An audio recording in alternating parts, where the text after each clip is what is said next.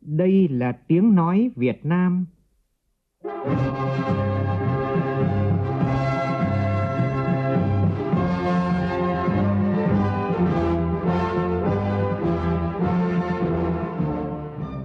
là tiếng nói Việt Nam,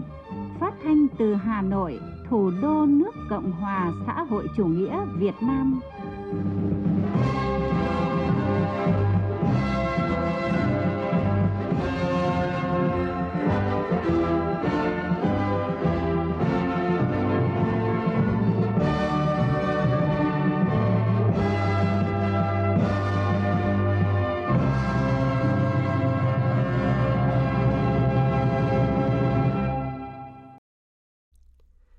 Kính chào quý vị và các bạn.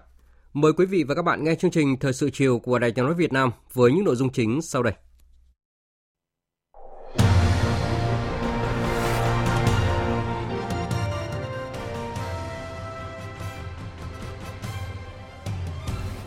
Tổng Bí thư Nguyễn Phú Trọng chủ trì phiên họp thứ nhất Tiểu ban văn kiện Đại hội Đảng lần thứ 14. Thủ tướng Chính phủ ban hành chỉ thị về phát triển du lịch toàn diện nhanh và bền vững thời gian tới – công bố quy hoạch hạ tầng thông tin và truyền thông thời kỳ 2021-2030, tầm nhìn đến năm 2050, trong đó phấn đấu đến năm 2030, Việt Nam trở thành cường quốc an toàn không gian mạng. Truyền thông quốc tế và các chuyên gia kinh tế thế giới đánh giá, Việt Nam vẫn là điểm sáng trong bức tranh kinh tế toàn cầu năm nay. Trong tiết mục trò chuyện đầu xuân, phóng viên Đài Tiếng nói Việt Nam phỏng vấn ông Hoàng Hải Minh, Phó Chủ tịch Ủy ban dân tỉnh Thừa Thiên Huế về những đột phá xây dựng Thừa Thiên Huế trở thành thành phố trực thuộc Trung ương. Trong phần tin quốc tế, Hội nghị ngoại trưởng nhóm các nền kinh tế phát triển và mới nổi hàng đầu thế giới gọi tắt là G20 bế mạc với sự đồng thuận ủng hộ giải pháp hai nhà nước nhằm giải quyết cuộc xung đột ở giải Gaza hiện nay. Lần đầu tiên, một tàu vũ trụ tư nhân của Mỹ hạ cánh thành công xuống bề mặt mặt trăng. Đây cũng là lần đầu tiên Mỹ quay lại mặt trăng sau hơn nửa thế kỷ.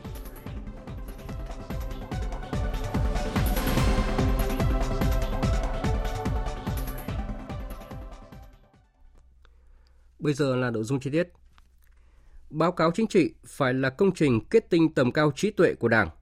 Tổng Bí thư Nguyễn Phú Trọng, trưởng tiểu ban văn kiện Đại hội 14 của Đảng đã nhấn mạnh như vậy tại phiên họp đầu tiên của tiểu ban diễn ra vào sáng nay tại trụ sở Trung ương Đảng. Cùng dự có Chủ tịch nước Võ Văn Thưởng, Thủ tướng Phạm Minh Chính, Chủ tịch Quốc hội Vương Đình Huệ, đồng chí Trương Thị Mai, Thường trực Ban Bí thư, Trưởng ban Tổ chức Trung ương cùng các đồng chí Ủy viên Bộ Chính trị, Bí thư Trung Đảng, Ủy viên Trung Đảng, lãnh đạo các bộ ngành trung ương, thành phố Hà Nội và các đồng chí thường trực tiểu ban, thường trực tổ biên tập. Phóng viên Văn Hiếu phản ánh. Phát biểu tại phiên họp, Tổng Bí thư Nguyễn Phú Trọng nhấn mạnh Đại hội đại biểu toàn quốc lần thứ 14 của Đảng là một sự kiện chính trị cực kỳ quan trọng, sẽ là một dấu mốc quan trọng trên con đường phát triển của đất nước ta, có ý nghĩa định hướng tương lai, khích lệ, cổ vũ, động viên toàn Đảng, toàn dân, toàn quân ta tiếp tục kiên định con đường đi lên chủ nghĩa xã hội, Tổng Bí thư Nguyễn Phú Trọng nêu rõ quan điểm báo cáo chính trị có vai trò định hướng cho các văn kiện khác của đại hội phải được tiến hành một cách khoa học, nghiêm túc, có đổi mới trong cách làm, phải bảo đảm thật sự có chất lượng, phản ánh đầy đủ thực tiễn mới của đất nước. Để bảo đảm có chất lượng công việc, tôi xin đề nghị tất cả chúng ta, trước hết là các đồng chí trong tiểu ban, thường trực tiểu ban, đặc biệt là các đồng chí trong tổ biên tập, thường trực tổ biên tập, cần quán triệt sâu sắc và thống nhất cao một số vấn đề về phương châm, phương pháp tư tưởng, hệ quan điểm chỉ đạo là kiên định và vận dụng phát triển sáng tạo chủ nghĩa Mark Lenin và tư tưởng Hồ Chí Minh. Kiên định mục tiêu độc lập dân tộc và chủ nghĩa xã hội. Kiên định đường lối đổi mới của đảng. Kiên định các nguyên tắc xây dựng đảng để xây dựng và bảo vệ vững chắc tổ quốc việt nam xã hội chủ nghĩa. Cốt lõi của quan hệ, của hệ quan điểm này là kết hợp một cách khoa học giữa nền tảng tư tưởng, mục tiêu lý tưởng, đường lối của đảng với tinh thần không ngừng đổi mới sáng tạo, tuân theo quy luật khách quan. Điều đó cũng có nghĩa là kiên định phải đi đôi với đổi mới. Nhưng là sự đổi mới có nguyên tắc không tùy tiện không được nóng vội. Phải nắm vững và xử lý thật tốt bốn cái kiên định. Đặc biệt là kiên định một cách sáng tạo và sáng tạo một cách kiên định theo phương pháp cách mạng Hồ Chí Minh. Vì con đường đi lên chủ nghĩa xã hội nước ta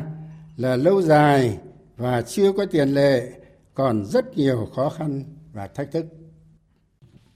Tổng Bí thư Nguyễn Phú Trọng nhấn mạnh xây dựng các văn kiện đại hội 14 cũng chính là quá trình tổng kết, nghiên cứu lý luận, phân tích và dự báo tương lai, đòi hỏi chúng ta phải thực sự quán triệt các quan điểm khách quan, toàn diện, ổn định và phát triển. Thực tiễn và lịch sử, cụ thể của phương pháp biện chứng trong nhận thức, phân tích và trình bày văn kiện. Phải nắm vững và vận dụng sáng tạo phương pháp luận duy vật biện chứng của chủ nghĩa Mác Lênin và tư tưởng Hồ Chí Minh. Kết hợp chặt chẽ hai nhiệm vụ chiến lược xây dựng và bảo vệ Tổ quốc. Đặc biệt, cần gắn kết nhuần nhuyễn giữa nghiên cứu lý luận với tổng kết thực tiễn, giữa nghiên cứu lý luận, tổng kết thực tiễn với định hướng chính sách. Chúng ta đều đã biết, sự thống nhất giữa lý luận với thực tiễn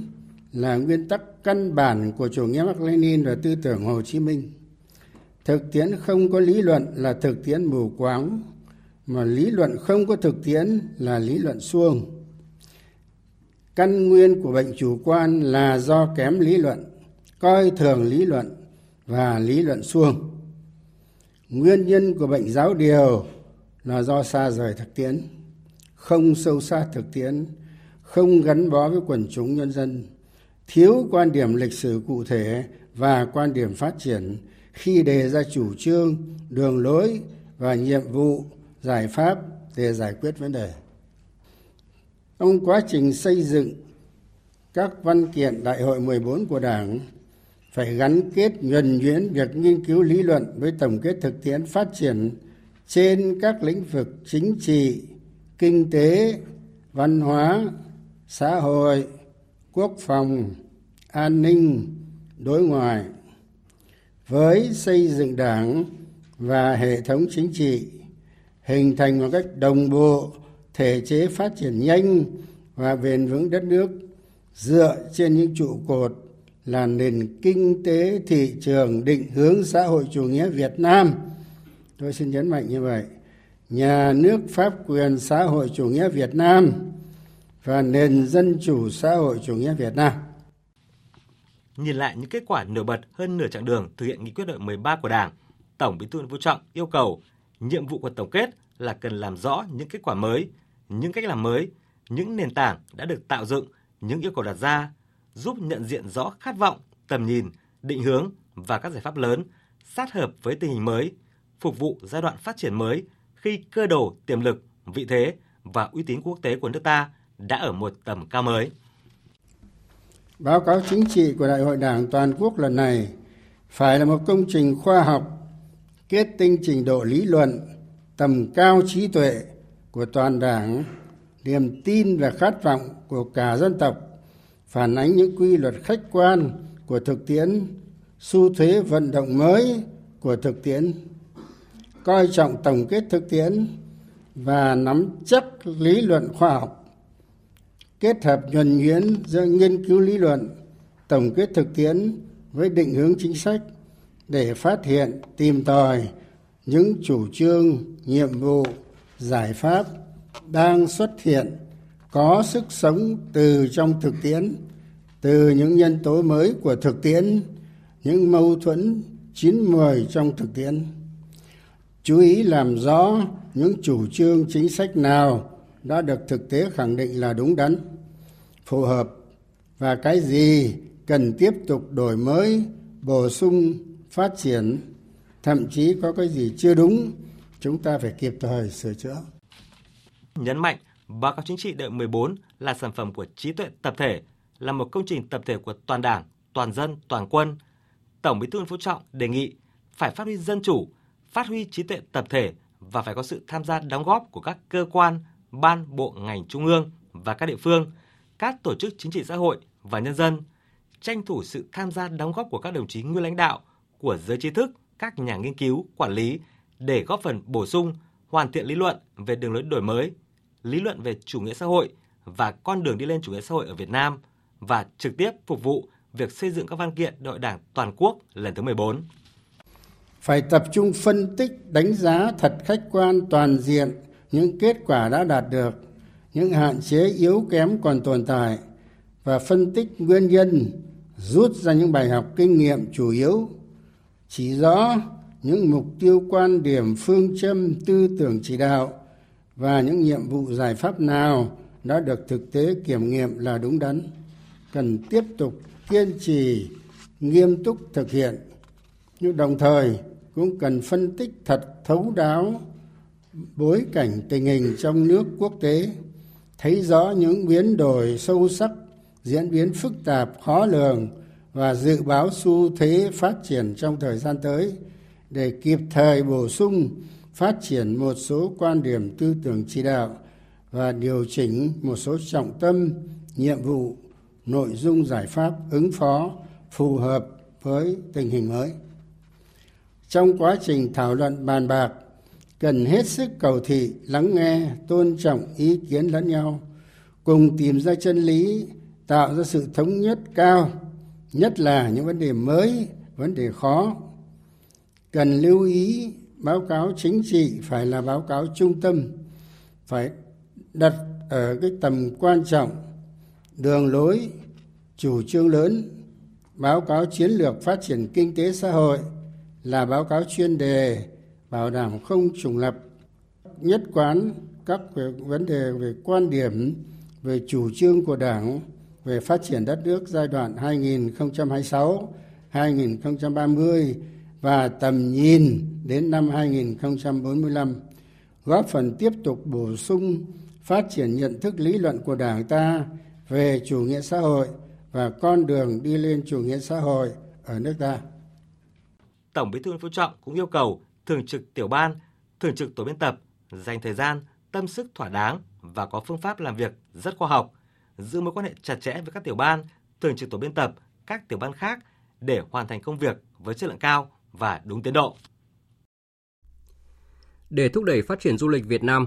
Thủ tướng Phạm Minh Chính vừa ban hành chỉ thị số 08 ngày 23 tháng 2 năm 2024 về phát triển du lịch toàn diện, nhanh và bền vững thời gian tới. Chỉ thị nêu rõ các bộ, cơ quan ngang bộ, cơ quan thuộc chính phủ, ủy ban nhân dân các tỉnh, thành phố trực thuộc trung ương quán triệt nâng cao hơn nữa nhận thức về vị trí vai trò, tầm quan trọng, giá trị, hiệu quả và tính lan tỏa của ngành du lịch để phát huy tinh thần chủ động tích cực, trách nhiệm của các chủ thể liên quan. Tranh thủ thời cơ, tận dụng cơ hội để phát triển hệ sinh thái du lịch nhanh toàn diện, bền vững, tạo động lực phát triển cho các ngành lĩnh vực khác. Kiên quyết cắt giảm đơn giản hóa các thủ tục hành chính nhằm tạo điều kiện thuận lợi nhất cho người dân doanh nghiệp tham gia chuỗi cung ứng đầu vào của ngành du lịch, hình thành chuỗi giá trị du lịch, liên kết du lịch quốc gia và toàn cầu, đóng góp tích cực vào sự nghiệp phát triển kinh tế xã hội chung của đất nước. Kiên quyết xử lý theo đúng quy định của pháp luật mọi hành vi vi phạm, kể cả việc tạm dừng kinh doanh, rút giấy phép, xử lý nghiêm các tổ chức cá nhân tiếp tay bao che các hành vi vi phạm, trục lợi từ việc trao kéo ép giá, quảng cáo sai sự thật trong hoạt động kinh doanh du lịch,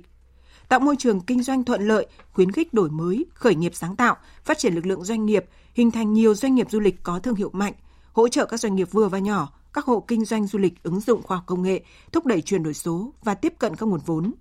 Triển khai hiệu quả các mô hình quản trị, hợp tác công tư trong phát triển du lịch, kịp thời ban hành các cơ chế chính sách ưu đãi nhằm huy động hiệu quả nguồn lực của các doanh nghiệp, nhất là doanh nghiệp lớn đầu tư cho phát triển du lịch đẩy mạnh liên kết vùng, liên kết giữa các địa phương để hình thành các động lực tăng trưởng du lịch theo phương châm một cung đường nhiều điểm đến, hình thành sản phẩm, chuỗi sản phẩm du lịch đặc thù của từng địa phương, hợp tác chặt chẽ trong đầu tư phát triển sản phẩm, truyền thông, quảng bá và triển khai các chiến dịch kích cầu du lịch. Bố trí nguồn lực phù hợp cho công tác chuyển đổi số trong phát triển du lịch, đồng bộ với nội dung chuyển đổi số do Bộ Văn hóa, Thể thao và Du lịch chủ trì thực hiện, tránh tình trạng manh mún, lãng phí nguồn lực – các bộ ngành liên quan phối hợp xây dựng đề án thành lập văn phòng xúc tiến du lịch ở nước ngoài, phát huy vai trò của các trung tâm văn hóa Việt Nam ở nước ngoài trong xúc tiến quảng bá hình ảnh đất nước, văn hóa con người và du lịch Việt Nam, đẩy mạnh cải cách thủ tục hành chính, ứng dụng khoa học công nghệ và triển khai áp dụng các giải pháp về tự động hóa trong giải quyết thủ tục cho người nước ngoài nhập cảnh, cư trú và du lịch an toàn tại Việt Nam, chủ trì nghiên cứu đề xuất và áp dụng thủ tục xuất cảnh nhập cảnh trực tuyến thông qua nhận diện khuôn mặt Face ID và hộ chiếu điện tử e-passport để tạo sự thuận lợi nhanh chóng cho khách sự thuận lợi nhanh chóng cho khách du lịch. Để đảm bảo an toàn hệ thống thông tin, Thủ tướng Chính phủ cũng vừa ban hành chỉ thị số 09 ngày 23 tháng 2 năm 2024 về tuân thủ quy định pháp luật và tăng cường bảo đảm an toàn hệ thống thông tin theo cấp độ. Thủ tướng yêu cầu Bộ trưởng, Thủ trưởng cơ quan ngang bộ, cơ quan thuộc chính phủ, Chủ tịch Ủy ban nhân dân các tỉnh thành phố trực thuộc trung ương, Chủ tịch Hội đồng quản trị, Hội đồng thành viên, Tổng giám đốc các tập đoàn, Tổng công ty nhà nước, các ngân hàng trực tiếp chỉ đạo và phụ trách công tác đảm bảo an toàn thông tin trong hoạt động của cơ quan địa phương mình, chịu trách nhiệm trước Thủ tướng Chính phủ và pháp luật nếu các đơn vị để xảy ra mất an toàn thông tin, lộ lọt thông tin, dữ liệu cá nhân bí mật nhà nước, tổ chức phổ biến quán triệt các đơn vị thuộc phạm vi quản lý giả soát, nghiên nghiêm túc tuân thủ các quy định pháp luật về đảm bảo an toàn thông tin mạng, bảo đảm 100% hệ thống thông tin đang trong quá trình thiết kế, xây dựng, nâng cấp, mở rộng trước khi đưa vào vận hành khai thác phải được phê duyệt cấp độ an toàn hệ thống thông tin và triển khai đầy đủ phương án đảm bảo an toàn thông tin theo hồ sơ đề xuất cấp độ được phê duyệt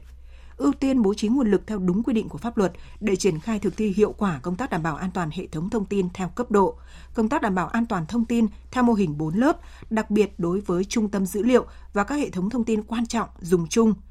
Bộ Thông tin và Truyền thông phát triển phổ biến, tập huấn sử dụng và duy trì hoạt động các nền tảng hỗ trợ đảm bảo an toàn thông tin, tổ chức tuyên truyền đào tạo, tập huấn, hướng dẫn, đôn đốc kiểm tra, đánh giá và các hoạt động khác để thúc đẩy việc triển khai đồng bộ, toàn diện công tác đảm bảo an toàn thông tin mạng. Trọng tâm là đảm bảo an toàn hệ thống thông tin theo cấp độ và đảm bảo an toàn thông tin theo mô hình 4 lớp.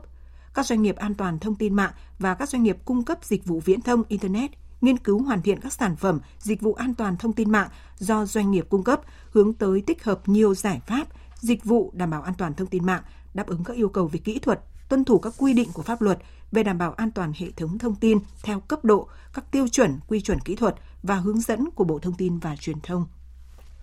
Bộ Thông tin và Truyền thông hôm nay tổ chức hội nghị công bố quy hoạch hạ tầng thông tin và truyền thông thời kỳ 2021-2030, tầm nhìn đến năm 2050 đã được Thủ tướng Chính phủ phê duyệt vào ngày 11 tháng 1 vừa qua. Quy hoạch đặt mục tiêu phát triển hạ tầng thông tin và truyền thông như một trình thể thống nhất trên cơ sở liên kết giữa mạng bưu chính, hạ tầng số, hạ tầng công nghiệp công nghệ thông tin, các nền tảng chuyển đổi số quốc gia và hệ thống bảo đảm an toàn thông tin mạng, an ninh mạng, tạo lập môi trường an toàn tin cậy cho phát triển chính phủ số, kinh tế số và xã hội số. Để đạt mục tiêu quy hoạch, quy hoạch đã đề xuất các giải pháp, trong đó dừng triển khai công nghệ viễn thông di động thế hệ cũ theo lộ trình để chuyển đổi việc sử dụng các băng tần cho công nghệ mới. Đồng thời, quy hoạch bổ sung băng tần mới để phát triển các công nghệ di động thế hệ mới 4G, 5G và các thế hệ tiếp theo từ năm 2025 tập trung phát triển mạng thông tin di động thế hệ thứ 5 5G, phân bổ tài nguyên viễn thông theo cơ chế thị trường đủ để đảm bảo cung cấp chất lượng dịch vụ viễn thông ngang tầm khu vực và thế giới. Chính sách cho phép trung tâm dữ liệu được áp dụng cơ chế mua điện trực tiếp tại nguồn, cho phép các trung tâm dữ liệu khu vực được áp dụng các cơ chế đặc thù, ưu tiên đặt tại các trung tâm tài chính khu vực và quốc tế của Việt Nam – ban hành chính sách khuyến khích và bắt buộc sử dụng các nền tảng số quốc gia dùng chung, thúc đẩy việc kết nối, liên thông dữ liệu nhằm nâng cao hiệu quả khai thác hạ tầng, tiết kiệm nguồn lực xã hội, xây dựng các phòng thí nghiệm trọng điểm nhằm phát triển các sản phẩm trọng điểm Make in Việt Nam, phục vụ chính phủ số, kinh tế số, kỹ thuật số, chuyển đổi số, sản xuất thông minh, nông nghiệp thông minh. Việc triển khai quy hoạch thành công sẽ kiến tạo động lực, không gian phát triển cho lĩnh vực thông tin và truyền thông nhằm khai thác tối đa tiềm năng lợi thế của ngành, đất nước để phát triển kinh tế xã hội nhanh, bao trùm và bền vững. Nhân ngày Thầy thuốc Việt Nam, chiều nay ông Nguyễn Trọng Nghĩa, trưởng ban tuyên giáo Trung ương đã đến thăm chúc mừng bệnh viện Nhi đồng Thành phố Hồ Chí Minh. Tin của phóng viên Kim Dung. Bệnh viện Nhi đồng thành phố là bệnh viện công lập đầu tiên và duy nhất thuộc chương trình 5 dự án đầu tư xây dựng mới bệnh viện tuyến trung ương, tuyến cuối trên cả nước đi vào hoạt động theo đề án đã được chính phủ phê duyệt năm 2014. Đây là bệnh viện được phân tuyến hạng 1 đón đầu cửa ngõ phía Tây, thực hiện khám chữa bệnh cho người dân thành phố Hồ Chí Minh và các tỉnh miền Tây, bao gồm 10 phòng chức năng và 29 khoa lâm sàng, cận lâm sàng với quy mô 1.000 giường bệnh. Bí thư Trung ương Đảng, trưởng ban tuyên giáo Trung ương Nguyễn Trọng Nghĩa đánh giá cao những công trình, thành tựu y khoa tiêu biểu của bệnh viện Nhi đồng thành phố. Nhấn mạnh, bệnh viện không chỉ phục vụ khám chữa bệnh cho người dân thành phố mà còn cho bà con vùng sâu vùng xa miền Tây và mục tiêu vươn tầm quốc tế. Do đó cần chú trọng phát triển nguồn nhân lực chất lượng cao. Khao khát làm sao chúng ta tiếp tục là khơi dậy mạnh mẽ cái y đức trong cái tình hình mới. Sau đó rồi trình độ chuyên môn. Mà trình độ chuyên môn thì chúng ta đã đáp ứng có ở trong nước, khu vực và phải là cái chuyên sâu để đáp ứng yêu cầu quốc tế như là trong cái đề án mà chúng ta đặt ra cái nỗ lực tự lực tự cường tự thân của từng đồng chí và của bệnh viện đây là cái điều mà các đồng chí tiếp tục làm tốt hơn à, như cái mong muốn của bác hồ Hôm nay, hệ thống trung tâm tiêm chủng VNVC cùng tập đoàn dược phẩm SCK của Anh đã chính thức ra mắt và triển khai tiêm vaccine thế hệ mới phòng viêm màng não do vi khuẩn não mô cầu nhóm B gây ra. Phóng viên Thúy Nga thông tin. Theo bà Vũ Thị Thu Hà, giám đốc cung ứng của hệ thống tiêm chủng VNVC, đây là vaccine phòng bệnh viêm màng não do não mô cầu nhóm B thế hệ mới do tập đoàn GSK sản xuất tại Italia. Vaccine hiện đã có mặt tại 165 trung tâm tiêm chủng VNVC trên toàn quốc. Ngay trong ngày 23 tháng 2, VNVC đã triển khai tiêm vaccine này cho hàng nghìn trẻ em và người lớn trong bối cảnh các loại vaccine phòng viêm mảng não mô cầu bc của Cuba đã trong tình trạng khan hiếm khá lâu trên thị trường, khiến nhiều trẻ em chưa được tiêm vaccine này theo phác đồ. Loại vaccine mới này được đưa vào sử dụng tại Việt Nam, kỳ vọng giảm thấp nhất biến chứng của bệnh viêm mảng não do não mô cầu, đặt mục tiêu bảo vệ hơn 1 triệu trẻ sơ sinh Việt Nam khỏi căn bệnh này bằng vaccine trong 5 năm tới. Vaccine phòng viêm não mô cầu B thế hệ mới được chỉ định tiêm cho trẻ em từ 2 tháng tuổi và người lớn đến 50 tuổi. Việc tiêm phòng giúp thêm nhiều người được bảo vệ trước căn bệnh nguy hiểm này, đặc biệt là nhóm nguy cơ cao là trẻ nhỏ và nhóm thường bị bỏ quên tiêm chủng như thanh thiếu niên, người lớn, người có bệnh nền như tim mạch, đái tháo đường, phổi tắc nghẽn mãn tính, thận mãn tính, theo Bộ Y tế, bệnh viêm màng não do mô cầu nhóm B là bệnh truyền nhiễm đặc biệt nguy hiểm, có thể gây tử vong chỉ trong 24 giờ từ khi phát bệnh hoặc gánh nặng tàn tật suốt đời cho người sống sót như đoạn chi, điếc, mù lòa, chậm phát triển, thiểu năng trí tuệ. Bệnh còn nguy hiểm khi thường được phát hiện muộn, dễ nhầm lẫn trong chẩn đoán, dẫn đến khó điều trị kịp thời. Trẻ càng nhỏ, các dấu hiệu càng khó nhận diện. Thời sự VOV, nhanh, tin cậy, hấp dẫn. Chương trình thời sự chiều nay tiếp tục với các tin đáng chú ý khác. Chủ tịch Hội đồng Kinh doanh Mỹ ASEAN, đại sứ Ted Osius cho rằng triển vọng và tiềm năng hợp tác giữa doanh nghiệp Việt Nam và Mỹ trong năm nay rất mạnh mẽ.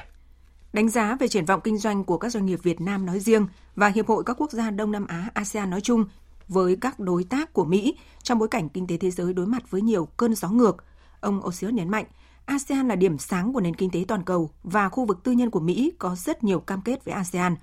Đối với Việt Nam, Chủ tịch Hội đồng Kinh doanh Mỹ ASEAN cho rằng cơ hội cho các công ty Mỹ là rất lớn. Có 3 lĩnh vực mà các doanh nghiệp Mỹ quan tâm và sẽ đầu tư vào Việt Nam, bao gồm công nghệ, năng lượng và chăm sóc sức khỏe.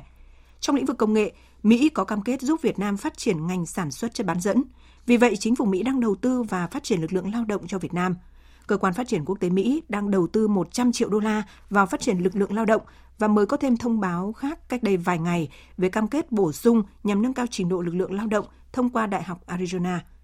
Chia sẻ thêm về ảnh hưởng đến giao thương Việt Nam-Mỹ do tình trạng gián đoạn hoạt động vận tải thương mại trên Biển Đỏ. Chủ tịch Hội đồng Kinh doanh Mỹ ASEAN, Đại sứ Ted Osius cho rằng Thời gian vận chuyển hàng hóa bằng đường biển giữa Mỹ và Việt Nam phải mất thêm từ 10 đến 15 ngày, cũng như gia tăng chi phí, kéo theo hệ quả là ảnh hưởng đến nhà xuất khẩu và gây thiệt hại cho người tiêu dùng. Vì vậy, việc tham vấn chặt chẽ giữa Mỹ và Việt Nam về thách thức ở Biển Đỏ, cũng như các thách thức an ninh và các thách thức thương mại khác là hết sức cần thiết. Bất chấp sự phục hồi yếu của nền kinh tế toàn cầu và tăng trưởng kinh tế của Việt Nam trong năm 2023 chưa đạt như kỳ vọng, nhưng báo chí và các chuyên gia kinh tế thế giới thì vẫn đánh giá Việt Nam nổi lên là một điểm sáng và sẽ có bước tăng trưởng mạnh trong thời gian tới. Biên tập viên Châu Anh tổng hợp thông tin. Hãng tin BNN Breaking của Mỹ ngày hôm nay có bài viết nhan đề Sự trỗi dậy kinh tế của Việt Nam dẫn đầu thế giới về tăng trưởng tài sản trong thập kỷ tới. Tác giả bài viết đánh giá, từng là quốc gia trải qua thời gian dài chiến tranh và nghèo đói, Việt Nam đang trên đà phục hưng kinh tế, với mức độ tài sản được dự báo là tăng lên 125%, Việt Nam hứa hẹn sẽ xác định lại vị thế của mình trên bản đồ kinh tế thế giới. Theo BNN Breaking, Việt Nam là một trong những trung tâm sản xuất toàn cầu và thu hút được sự chú ý của các nhà đầu tư. Chiến lược xoay trục của đất nước hướng tới sản xuất, cùng với nguồn nhân lực dồi dào và địa lý thuận lợi là nền tảng cho tăng trưởng bền vững. Đầu tư trực tiếp nước ngoài vào Việt Nam đã tăng lên 32%, lên con số 36,6 tỷ đô la vào năm ngoái, cho thấy sức hấp dẫn và là điểm đến thân thiện với doanh nghiệp nước ngoài. Trước đó, hôm 21 tháng 2, công ty nghiên cứu tài sản toàn cầu New World Wealth dự đoán Việt Nam sẽ chứng kiến mức tăng trưởng tài sản lên tới 125% trong 10 năm tới, mức tăng trưởng tài sản lớn nhất đối với bất kỳ quốc gia nào xét về GDP bình quân đầu người và số lượng triệu phú. Theo nhà phân tích tài sản Andrew Amos, Việt Nam là cơ sở sản xuất ngày càng phổ biến với các công ty công nghệ, ô tô, điện tử và dệt may đa quốc gia. Việt Nam hiện có khoảng 49.400 người sở hữu từ 1 triệu đô la trở lên và 58 người sở hữu tài sản từ 100 triệu đô la trở lên. Nhà phân tích Andrew cho biết Việt Nam được xem là một quốc gia tương đối an toàn so với các nước khác trong khu vực châu Á-Thái Bình Dương và hầu hết các công ty mở rộng hoạt động sản xuất tại Việt Nam cũng được hưởng nhiều chính sách ưu đãi. Mạng lưới tin tức châu Á hôm qua cũng đăng tải báo cáo mới nhất của công ty nghiên cứu tài sản toàn cầu New World Wealth. Bài báo cho rằng Việt Nam đang là một trong những quốc gia dẫn đầu về tăng trưởng bất chấp sự bấp bênh của nền kinh tế toàn cầu. Bài báo dẫn đánh giá định kỳ của cơ quan phát triển Pháp cho biết, Việt Nam đã chứng kiến 3 thập kỷ tăng trưởng mạnh mẽ với tốc độ tăng trưởng bình quân hàng năm là 7% và thuộc nhóm các nước có thu nhập trung bình. Với nhiều hiệp định thương mại tự do được ký kết, Việt Nam đã thành công trong việc định vị mình trong chuỗi giá trị toàn cầu. Theo ông Hervé Conan, giám đốc quốc gia AFD tại Việt Nam, Việt Nam vẫn duy trì tốc độ tăng trưởng ấn tượng bất chấp lạm phát cao đã ảnh hưởng đến nhiều nền kinh tế trên thế giới. Ngân hàng Thế giới cũng chỉ ra rằng chỉ 10 năm trước, GDP bình quân đầu người của Việt Nam là khoảng 2.190 đô la và hiện đã tăng gần gấp đôi lên tới 4.100 đô la. Việt Nam đang phát triển nhanh chóng và hầu hết người dân đều được hưởng lợi. Theo chuyên gia kinh tế và Phó Chủ tịch Ngân hàng Maybank Brian Lee, quá trình công nghiệp hóa dựa vào xuất khẩu và ba làn sóng đầu tư trực tiếp nước ngoài trong ba thập kỷ qua đã làm nên câu chuyện tăng trưởng của Việt Nam. Ông Brian cũng nhận định Việt Nam đang đứng trước làn sóng thứ tư về đầu tư trực tiếp nước ngoài. Tuy nhiên, ông cũng lưu ý một số trở ngại có thể cản trở tốc độ tăng trưởng nhanh chóng của Việt Nam. Theo đó, lực lượng lao động của Việt Nam cần phải được đào tạo nhiều hơn để giải quyết nhu cầu của các hoạt động sản xuất phức tạp và đòi hỏi nhiều kỹ năng. Từ đầu năm đến nay, tỉnh Quảng Ninh đã thu hút được 8 dự án có vốn đầu tư trực tiếp nước ngoài FDI vào các khu công nghiệp trên địa bàn tỉnh với tổng số vốn gần 478 triệu đô la. Theo kế hoạch thì hơn một tháng còn lại của quý 1 năm nay sẽ có thêm 7 nhà đầu tư của Hoa Kỳ, Trung Quốc, Đài Loan Trung Quốc đầu tư vào Quảng Ninh. Như vậy, mục tiêu đạt 1 tỷ đô la vốn FDI ngay trong quý 1 này là khả thi, kỳ vọng tạo sự bứt phá mới trong thu hút đầu tư ở Quảng Ninh. Mới đây nhất, ngày 21 tháng 2, Ban Quản lý Khu Kinh tế Quảng Ninh đã trao giấy chứng nhận đầu tư cho hai dự án đầu tư trực tiếp nước ngoài với tổng mức đầu tư là trên 330 triệu đô la. Đó là dự án tấm Silic đơn tinh thể và thanh Silic đơn tinh thể quang điện Gokin Solar Hải Hà Việt Nam. Dự án thứ hai là dự án sản xuất vòng bi thiết bị chuyển động tính tuyến tính tại khu công nghiệp Sông Khoai. Hơn 400 doanh nghiệp trong và ngoài nước sẽ tham dự triển lãm quốc tế ngành dệt may và công nghệ dệt may Việt Nam 2024. Triển lãm do Bộ Công Thương tổ chức tại Thành phố Hồ Chí Minh từ ngày 28 tháng 2 đến ngày 1 tháng 3 tới. Tin của phóng viên Lệ Hằng thường trú tại Thành phố Hồ Chí Minh. Ông Lê Hoàng Tài, Phó Cục trưởng Cục Xúc tiến Thương mại cho biết, triển lãm là nơi kết nối doanh nghiệp sản xuất với các đơn vị cung cấp nguyên phụ liệu và đơn vị cung cấp công nghệ mới. Tại đây sẽ có 400 doanh nghiệp trong và ngoài nước tham gia với 500 gian hàng, trong đó có nhiều sản phẩm vải hữu cơ, truy xuất được nguồn gốc, thân thiện với môi trường và công nghệ dệt may kỹ thuật và vải không dệt, công nghệ gia công dệt và in, vân vân. Đây là dịp để doanh nghiệp trong nước kết nối giao thương với doanh nghiệp quốc tế, hình thành liên kết chuỗi giá trị, từ nguyên phụ liệu đến sản phẩm cuối cùng và tham gia vào quá trình phát triển nguồn cung nguyên liệu tăng dần tỷ lệ nội địa hóa. Ông Lê Hoàng Tài cho biết. Chính là cái hội trợ này lần này thì có các cái doanh nghiệp mà hàng đầu lĩnh vực dệt may trên thế giới mang những cái công nghệ uh, dệt các cái sản phẩm về nguyên phụ liệu áp dụng các cái công nghệ mới ờ, sẽ đảm bảo được cái việc mà chúng ta sẽ xanh hóa các cái tiêu chuẩn về tuần hoàn bảo vệ môi trường. Mà để doanh nghiệp chúng ta sẽ có cái điều kiện mà tiếp cận với các cái công nghệ mới ta có thể nâng cao được về các cái công nghệ ờ, hiện nay. Hôm nay tại tỉnh Bạc Liêu, Bộ Nông nghiệp và Phát triển nông thôn tổ chức hội nghị triển khai nhiệm vụ phát triển ngành tôm nước lợ với sự tham dự của đại diện 28 tỉnh thành phố ven biển trực thuộc trung ương. Phóng viên Tuấn Phong, thường trú tại đồng bằng sông Cửu Long đưa tin. Hiệp hội Chế biến và Xuất khẩu Việt Nam cho biết, năm ngoái, Việt Nam đứng top 12 doanh nghiệp xuất khẩu, chiếm gần 50% kim ngạch xuất khẩu của ngành tôm. Xuất khẩu tôm sang 100 thị trường so với 102 thị trường cùng kỳ năm 2022.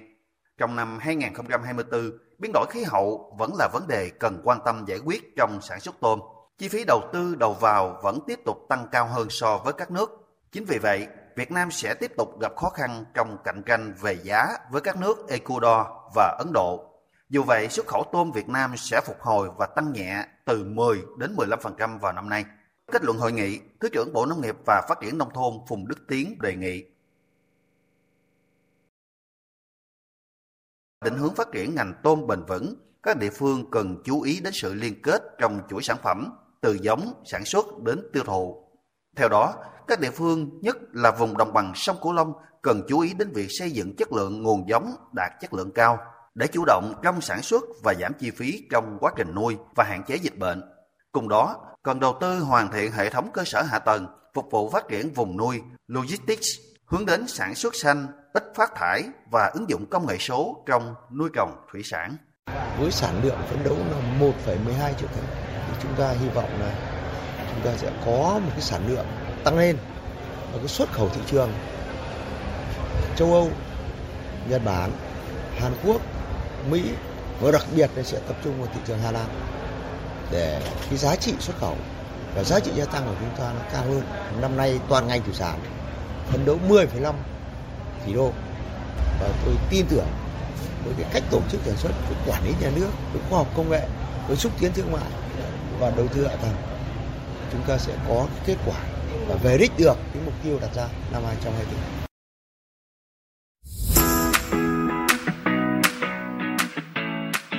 Trò chuyện đầu xuân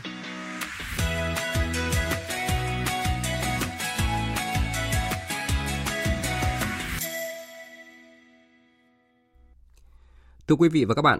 năm 2024 này được tỉnh Thừa Thiên Huế tăng tốc trong phát triển kinh tế xã hội và triển khai nhiều công việc để hoàn thành mục tiêu xây dựng và phát triển Thừa Thiên Huế trở thành thành phố trực thuộc Trung ương theo nghị quyết số 54 của Bộ Chính trị. Phóng viên Đài tiếng nói Việt Nam thường trú tại khu vực miền Trung phỏng vấn ông Hoàng Hải Minh, Phó Chủ tịch Ủy ban dân tỉnh Thừa Thiên Huế về nội dung này. Mời quý vị và các bạn cùng nghe. Thưa ông Hoàng Hải Minh, Phó Chủ tịch Ủy ban nhân dân tỉnh Thừa Thiên Huế, Năm 2024 là năm được tỉnh Thừa Thiên Huế tập trung nhiều nguồn lực cho việc xây dựng và phát triển Thừa Thiên Huế trở thành thành phố trực thuộc Trung ương, theo nghị quyết 54 của Bộ Chính trị. Xin Nhung cho biết tỉnh đặt ra các mục tiêu nhiệm vụ đột phá như thế nào ạ? Năm 2024 thì à, đã được tỉnh xác định là một cái năm à, bản lề, một cái năm bứt phá để thực hiện thành công cái nghị quyết đại hội đảng bộ tỉnh lần thứ 16 và cái kế hoạch phát triển kinh tế xã hội 5 năm 2021-2025 đẩy nhanh cái tiến trình xây dựng và phát triển tỉnh Thừa Thiên Huế trở thành thành phố trực thuộc trung ương theo nghị quyết 54 của Bộ Chính trị thì tỉnh tiếp tục à, đặt ra các cái mục tiêu phấn đấu tốc độ tăng trưởng GRDP đạt từ 8,5 đến 9,5%. Trong đó tập trung thực hiện các cái nhóm nhiệm vụ giải pháp à, chủ yếu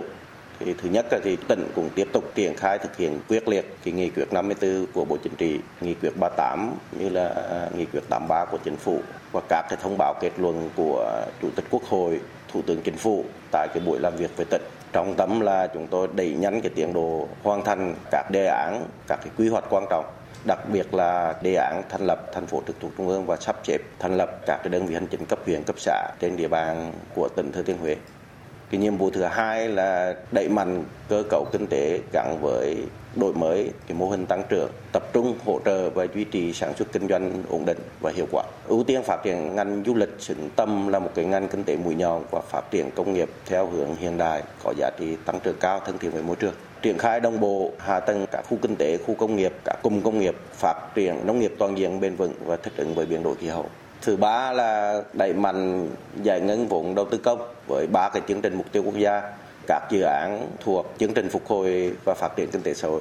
Tập trung những nguồn lực đầu tư đẩy nhanh các công trình và các dự án trọng điểm có tính động lực lan tỏa quan tâm hơn nữa là cũng ờ, hỗ trợ để tháo gỡ các cái vướng mắc khó khăn đối với các dự án đầu tư, các cái doanh nghiệp đầu tư trên địa bàn của tỉnh để ờ, duy trì và nâng cao các cái chỉ số cải cách hành chính của tỉnh những nhiệm vụ thứ tư là chúng tôi tiếp tục chăm lo phát triển lĩnh vực văn hóa xã hội, đảm bảo an sinh xã hội, đẩy mạnh hơn nữa công tác cải cách hành chính gắn với tăng cường chấn chỉnh kỷ cương, kỷ luật đối với đội ngũ cán bộ công chức Vậy tỉnh Thừa Thiên Huế đang tập trung thực hiện những chương trình trọng điểm nào thưa ông? Nghị quyết đại hội đảng bộ tỉnh lần thứ 16, nhiệm kỳ 2020 đến năm 2025 cũng đã đề ra 6 cái chương trình trọng điểm. Trong đó năm 2024 thì chúng tôi cũng tiếp tục thực hiện cái chương trình này. Thứ nhất là các cái chương trình phát triển đô thị bao gồm là chương trình di dời dân cư, giải phóng bằng khu một kinh thành Huế. Thứ hai là các cái chương trình phát triển hạ tầng kinh tế kỹ thuật và phát triển công nghiệp thứ ba là chương trình à, phát triển văn hóa du lịch và dịch vụ. Thứ tư là chương trình cải cách hành chính gắn với việc phát triển chính quyền điện tử,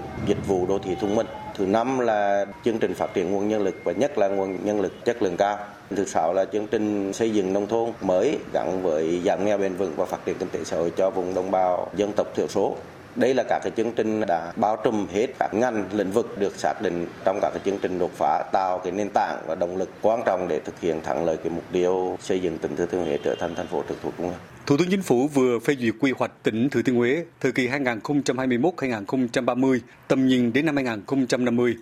Ông có thể chia sẻ về mô hình cũng như không gian phát triển theo hướng đô thị trực thuộc trung ương mà tỉnh Thừa Thiên Huế đang hướng đến ạ? Chúng tôi xác định là đến năm 2025 thì xây dựng Thừa Thiên Huế trở thành thành phố trực thuộc trung ương. Phần đầu đến năm 2030 thì thành phố Huế trực thuộc trung ương gồm 9 đơn vị hành chính, gồm có 3 quận, ngoài hai cái quận phía Bắc và phía Nam từ thành phố Huế hiện hữu để chia ra thì chúng tôi thành lập thêm quận Hương Thủy và hai thị xã là Hương Trà và Phong Điền và bốn huyện, huyện Phú Vang và huyện Quảng Điền, A Lưới và Phú Lộc Nam Đông sáp nhập và đầu tư xây dựng đô thị chân mây gồm khu kinh tế chân mây Lăng Cô và phần mở rộng đến khu vực thị trấn Phú Lộc và các thị xã ven biển Phú Lộc hiện hữu đạt tiêu chí đô thị loại 3. Tầm nhìn đến năm 2050 thì Thừa Thiên Huế trở thành thành phố trực thuộc trung ương gồm 10 đơn vị hành chính thì dự kiến là gồm có 4 quận, à, quận phía Bắc, quận phía Nam, quận Hương Thủy và quận Hương Trà một thành phố, thành phố Chân Mây, ba thị xã là thị xã Phong Điền, thị xã Quảng Điền và thị xã Phú Vang.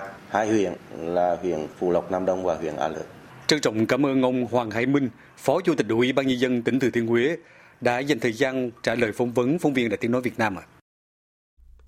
Quý vị và các bạn vừa nghe phóng viên Đài Tiếng nói Việt Nam phỏng vấn ông Hoàng Hải Minh, Phó Chủ tịch Ủy ban dân tỉnh Thừa Thiên Huế về những đột phá xây dựng Thừa Thiên Huế trở thành thành phố trực thuộc trung ương theo nghị quyết số 54 của Bộ Chính trị. Chương trình tiếp tục với các nội dung đáng chú ý khác.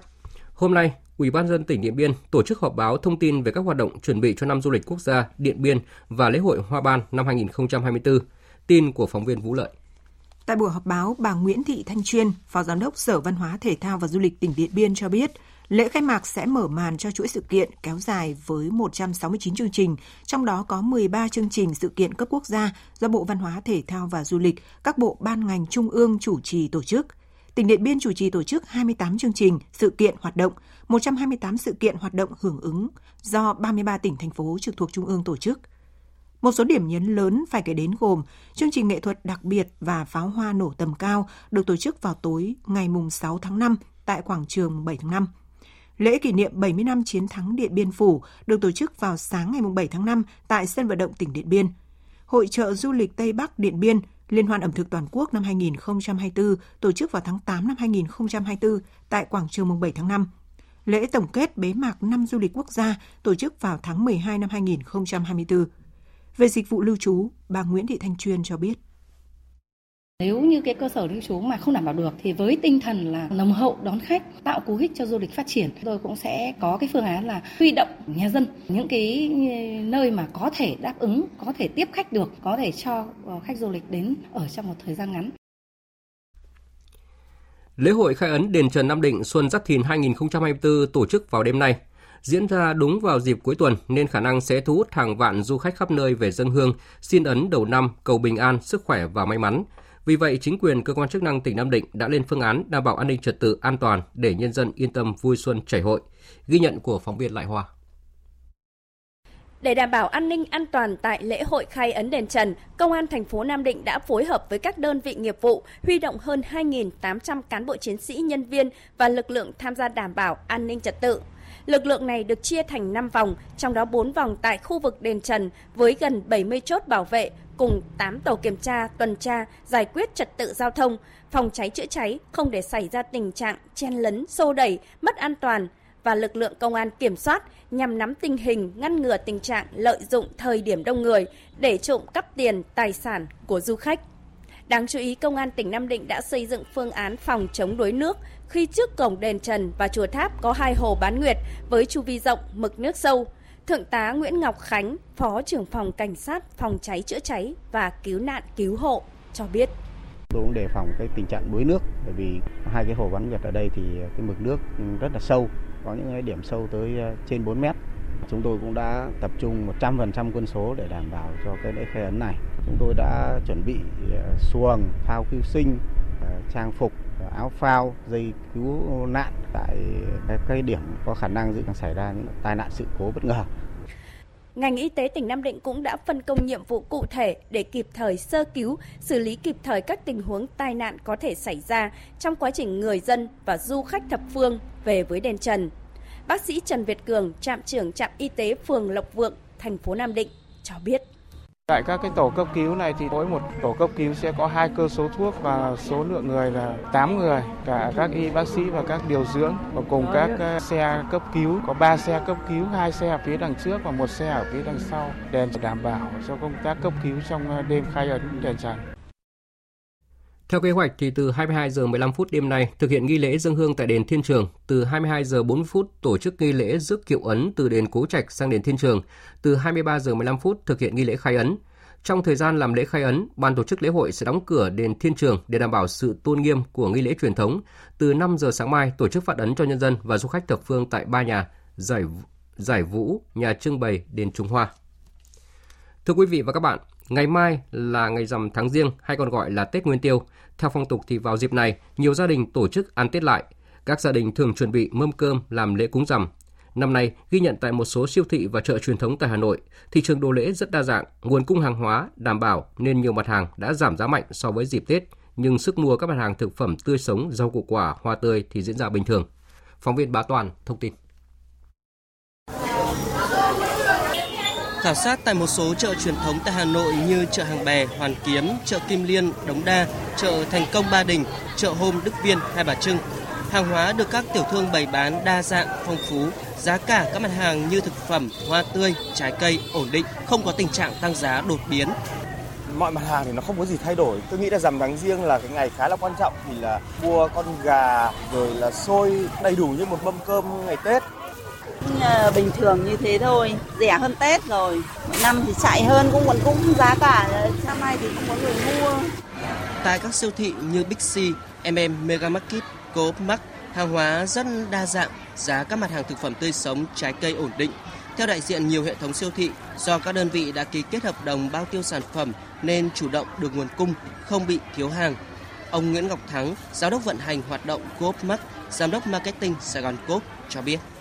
Saincop sẽ có một trữ hàng, có hệ thống à, phân phối, kiểm soát chất lượng để đảm bảo vệ sinh an toàn thực phẩm và những nhóm rau củ quả, thịt gia súc gia cầm cũng như trái cây là Saincop cũng có những chương trình khuyến mãi riêng để người dân có thể làm mâm cổ gia tiên, có thể phục vụ cho bữa ăn ngày bên cạnh người thân và gia đình của mình và Saincop cũng sẽ có những ưu đãi riêng đối với những nhóm hàng à, thiết yếu này, cũng như những cái à, chiến lược dành cho các hàng thành viên nhân dịp kỷ niệm 35 năm thành lập Sài Gòn Cop. Năm nay nắm bắt nhu cầu của người dân, nhiều cửa hàng đã chuẩn bị mâm cỗ và giao hàng tại nhà. Ưu điểm của dịch vụ này là vừa tiện lợi, đầy đủ, phù hợp với gia đình bận rộn. Chị Đức Hạnh ở Hoàn Kiếm, Hà Nội thường xuyên bận rộn với công việc nên nhiều năm trở lại đây thường chọn dịch vụ đặt mâm cỗ và giao tại nhà. Tôi cũng muốn làm một mâm cơm tươm tất cúng đầu năm ờ, nhưng mà do là công việc buôn bán cũng rất là bận nên tôi đặt cũng rất là tiện họ ship đến tận nhà luôn một là mâm cúng chay và một mâm cúng mặn cũng đầy đủ ấy, cũng rất là tiện lợi. Sau Tết Nguyên đán, rằm tháng Giêng là ngày lễ quan trọng đối với người Việt. Nhiều người quan niệm cúng quanh năm không bằng rằm tháng Giêng. Thế nên trong ngày này, nhiều gia đình chuẩn bị mâm cơm cúng chu đáo, đầy đủ với mong muốn một năm mới bình an, may mắn.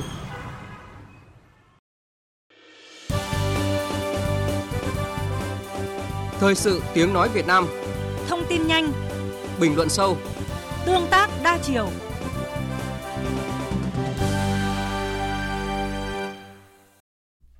Mời quý vị và các bạn nghe tiếp chương trình với phần tin thế giới. Hôm nay, chiến dịch vận động tranh cử hướng tới bầu cử Thượng viện Campuchia đã chính thức kết thúc. Phóng viên Đài tiếng nói Việt Nam thường trú tại Campuchia đưa tin.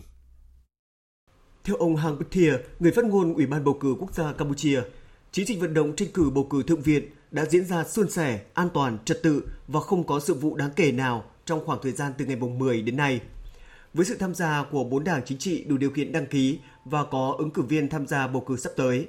Hoạt động bỏ phiếu sẽ diễn ra từ 7 giờ sáng đến 3 giờ chiều ngày 25 tháng 2 tại 33 điểm bỏ phiếu thuộc 8 khu bầu cử trên cả nước. Để đảm bảo hoạt động vận động tranh cử diễn ra thuận lợi và thông suốt, cơ quan chức năng Campuchia đã bố trí hơn 15.700 nhân viên an ninh, huy động từ lực lượng cảnh sát, quản lý hành chính cấp cơ sở, thanh tra công an và lực lượng hiến binh các quận, huyện và thành phố. Bên cạnh đó, chính quyền thủ đô Phnom Penh đã điều chỉnh phân luồng, bố trí lực lượng điều tiết giao thông theo lịch trình diễu hành vận động tranh cử của các chính đảng. Bầu cử Thượng viện Campuchia diễn ra theo hình thức bỏ phiếu thông qua danh sách 11.747 đại cử tri. Các chính đảng tham gia sẽ cạnh tranh 58 trong số 62 ghế Thượng viện. Hai trong số 4 ghế sẽ do Quốc vương Norodom Sihamoni chỉ định, trong khi hai ghế còn lại do Quốc hội giới thiệu thông qua quy trình lấy phiếu tín nhiệm. Sau hai ngày họp, Hội nghị ngoại trưởng các nền kinh tế G20 diễn ra ở Brazil đã kết thúc. Một trong những kết quả nổi bật của hội nghị chính là việc các bên nhất trí ủng hộ giải pháp hai nhà nước, xem đây là giải pháp cho cuộc xung đột ở Gaza hiện nay. Biên tập viên Hồng Nhung tổng hợp thông tin. Phát biểu tại cuộc họp báo sau khi hội nghị kết thúc, Bộ trưởng Ngoại giao Brazil Mauro Vera cho biết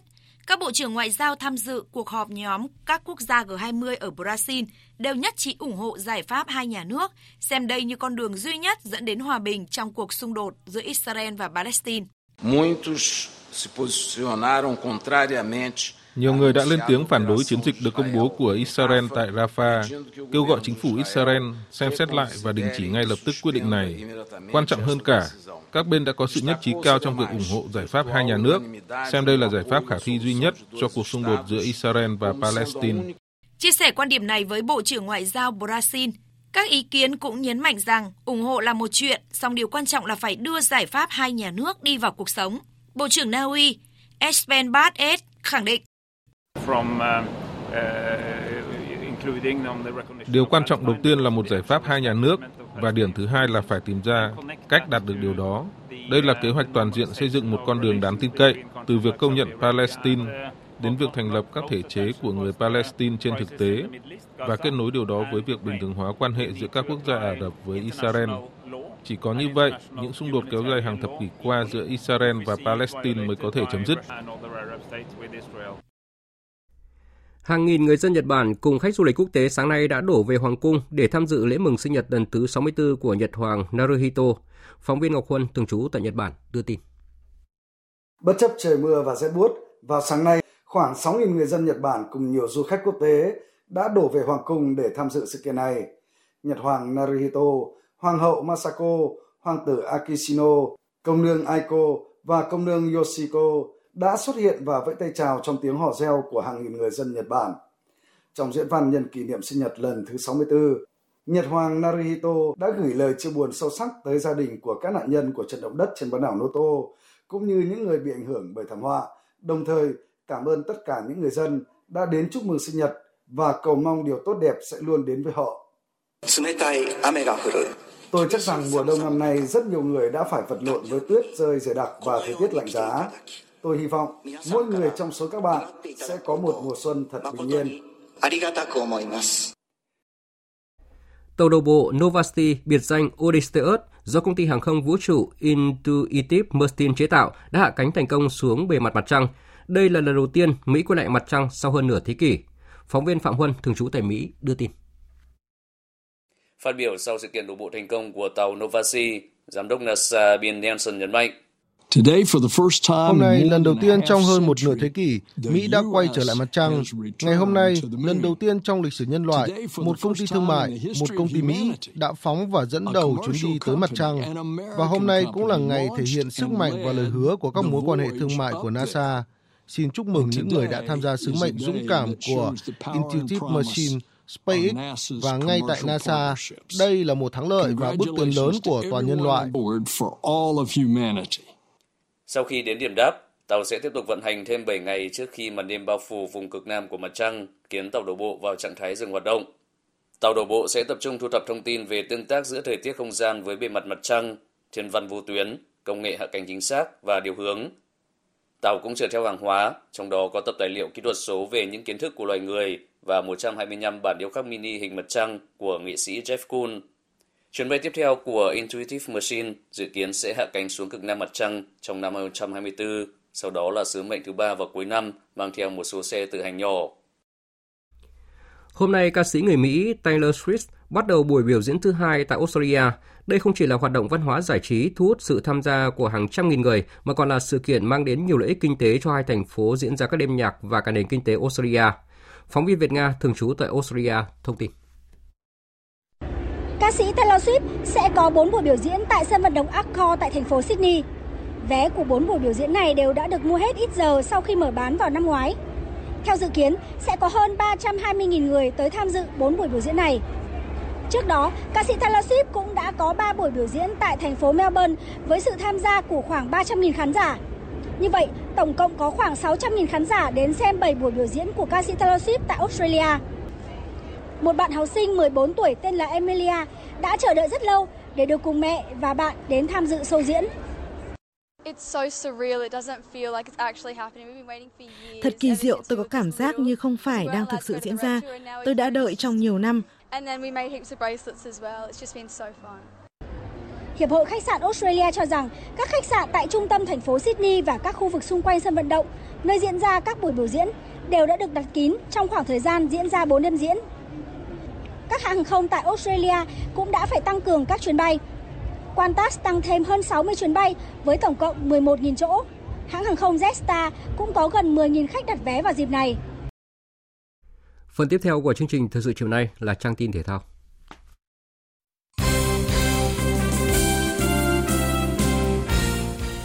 Thưa quý vị và các bạn, chiều nay vòng 1 giải Futsal HD Bank vô địch quốc gia 2024 tiếp tục diễn ra tại câu lạc bộ Futsal quận 8 thành phố Hồ Chí Minh. Dù dẫn trước trong hầu hết thời gian thi đấu với bàn thắng của Gia Huy, nhưng câu lạc bộ Tân Hiệp Hưng thành phố Hồ Chí Minh không thể có 3 điểm trọn vẹn trong cuộc đón tiếp Hà Nội. Với sự nỗ lực không ngừng, đại diện thủ đô đã có bàn gỡ hòa nhờ công của Trọng Tín, qua đó mang về một điểm trong ngày ra quân. Tại giải Futsal vô địch quốc gia năm nay, câu lạc bộ Thái Sơn Nam thành phố Hồ Chí Minh tiếp tục đặt mục tiêu bảo vệ ngôi vị số 1. Sở hữu đội hình với hầu hết là các thành viên của đội tuyển Futsal Việt Nam, Thái Sơn Nam luôn được đánh giá cao nhất. Tuy nhiên, các đối thủ khác như Sahako, Thái Sơn Bắc hay Sanvines Khánh Hòa cũng có sự chuẩn bị tích cực và sẵn sàng gây khó cho nhà đương kim vô địch. Cầu thủ Phạm Đức Hòa chia sẻ.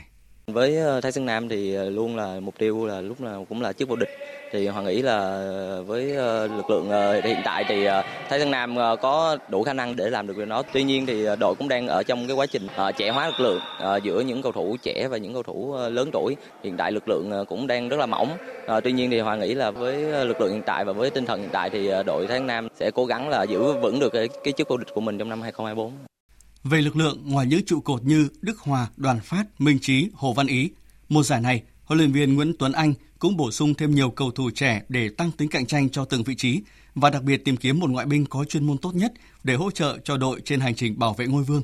Huấn luyện viên Nguyễn Tuấn Anh cho biết. Thì Phước Vinh là cái ngoại binh mà câu lạc bộ Thái Nam ờ, mang tới giải dục gia nay có thể là một ngoại binh mà gọi là tốt nhất từ trước tới giờ của của tất cả các ngoại binh mà đã từng đến ờ, Thái Nam thi đấu. Sau khi thất thủ 0-2 trước câu lạc bộ Công an Hà Nội ở vòng 9 V-League, câu lạc bộ Thành phố Hồ Chí Minh sẽ tiếp tục trải qua thử thách khó khăn khác khi làm khách của đương kim Á quân Hà Nội FC ở vòng 10. Để chuẩn bị cho trận đấu này, thầy trò huấn luyện viên Phùng Thanh Phương đã ở lại thủ đô để rèn quân với hy vọng có được kết quả tốt hơn. Tiền vệ Nguyễn Hạ Long chia sẻ. So với mọi năm thì câu lạc bộ Hà Nội thì vẫn là đội bóng mạnh nhưng mà năm nay thì cũng có sự thay đổi nhiều nên câu lạc bộ cũng đang uh, chập choạng nhưng mà đối với tôi thì câu lạc bộ Hà Nội luôn luôn là đội bóng mạnh ở trong Việt Nam thì đội cũng luôn luôn uh, sẵn sàng và chuẩn bị thật tốt cho trận đấu này. Kể từ khi huấn luyện viên Phùng Thanh Phương lên nắm quyền chỉ đạo, câu lạc bộ Thành phố Hồ Chí Minh thi đấu tương đối khởi sắc. Hiện đội bóng đang đứng thứ 6 trên bảng xếp hạng, xếp trên cả đối thủ Hà Nội Kỳ vọng của toàn đội ở mùa này không gì khác ngoài việc sớm hoàn thành mục tiêu trụ hạng, tránh để tình trạng lo lắng đến vòng đấu cuối cùng như ở mùa giải trước. Mới ờ, trải qua được 9 ờ, vòng đấu thì mục tiêu của đội thì luôn luôn là thứ hạng cao nhất. Bóng đá thì mình không nói trước điều gì nhưng mà chặng đường vẫn còn dài thì đội đội luôn cố gắng và thi đấu từng trận một và giành điểm số và sao cho về đích sớm càng tốt.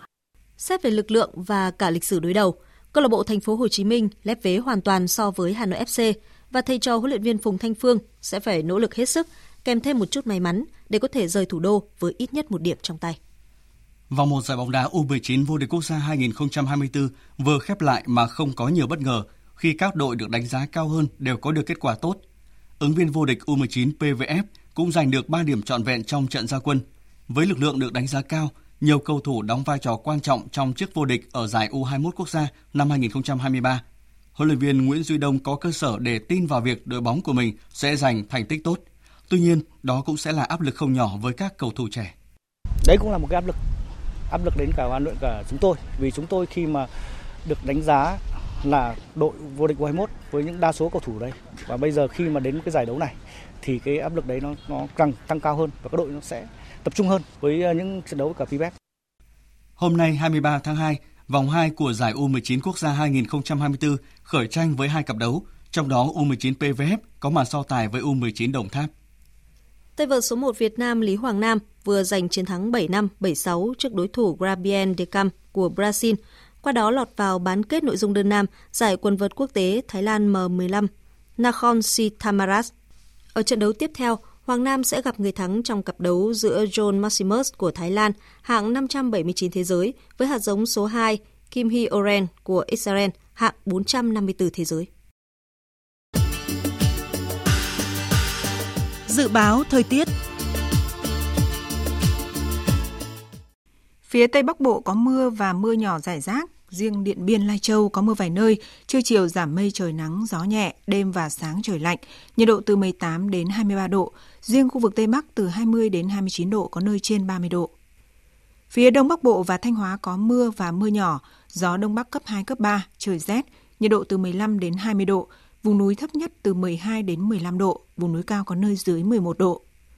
Khu vực từ Nghệ An đến Thừa Thiên Huế, phía Bắc có mưa rải rác, phía Nam có mưa vài nơi, gió Bắc đến Tây Bắc cấp 2, cấp 3, đêm và sáng trời lạnh, nhiệt độ từ 20 đến 25 độ, phía Nam từ 22 đến 27 độ, có nơi trên 27 độ. Khu vực từ Đà Nẵng đến Bình Thuận đêm không mưa, ngày nắng, gió đông đến đông bắc cấp 2, cấp 3, nhiệt độ từ 22 đến 32 độ. Tây Nguyên đêm không mưa, ngày nắng, gió nhẹ, nhiệt độ từ 17 đến 34 độ. Nam Bộ đêm không mưa, ngày nắng, riêng miền Đông có nắng nóng, gió đông đến đông bắc cấp 2, cấp 3, nhiệt độ từ 23 đến 34 độ, miền Đông từ 25 đến 36 độ. Khu vực Hà Nội có mưa và mưa nhỏ, gió đông bắc cấp 2, cấp 3, trời rét, nhiệt độ từ 16 đến 19 độ. Dự báo thời tiết biển, Bắc Vịnh Bắc Bộ có mưa vài nơi, tầm nhìn xa trên 10 km, gió đông bắc cấp 5, giật cấp 7. Nam Vịnh Bắc Bộ có mưa vài nơi, tầm nhìn xa trên 10 km, gió đông cấp 4. Vùng biển từ Quảng Trị đến Quảng Ngãi có mưa vài nơi, tầm nhìn xa trên 10 km, gió đông đến đông bắc cấp 4. Khu vực Bắc Biển Đông, khu vực giữa Biển Đông, khu vực Nam Biển Đông, khu vực quần đảo Hoàng Sa thuộc thành phố Đà Nẵng và khu vực quần đảo Trường Sa thuộc tỉnh Khánh Hòa có mưa vài nơi, tầm nhìn xa trên 10 km, gió đông bắc cấp 4, cấp 5, riêng phía đông bắc cấp 6, giật cấp 7, cấp 8, biển động. Vùng biển từ Bình Định đến Ninh Thuận và vùng biển từ Bình Thuận đến Cà Mau không mưa, tầm nhìn xa trên 10 km, gió đông bắc cấp 4, cấp 5. Vùng biển từ Cà Mau đến Kiên Giang không mưa, tầm nhìn xa trên 10 km, gió đông cấp 3, cấp 4. Vịnh Thái Lan không mưa, tầm nhìn xa trên 10 km, gió nhẹ. Những thông tin dự báo thời tiết vừa rồi đã kết thúc chương trình thời sự chiều nay của Đài Tiếng nói Việt Nam. Chương trình do các biên tập viên Nguyễn Cường, Thu Hằng và Nguyễn Hằng thực hiện với sự tham gia của phát thanh viên Quỳnh Anh và kỹ thuật viên Thu Hằng. Chịu trách nhiệm nội dung Lê Hằng. Cảm ơn quý vị và các bạn đã dành thời gian lắng nghe.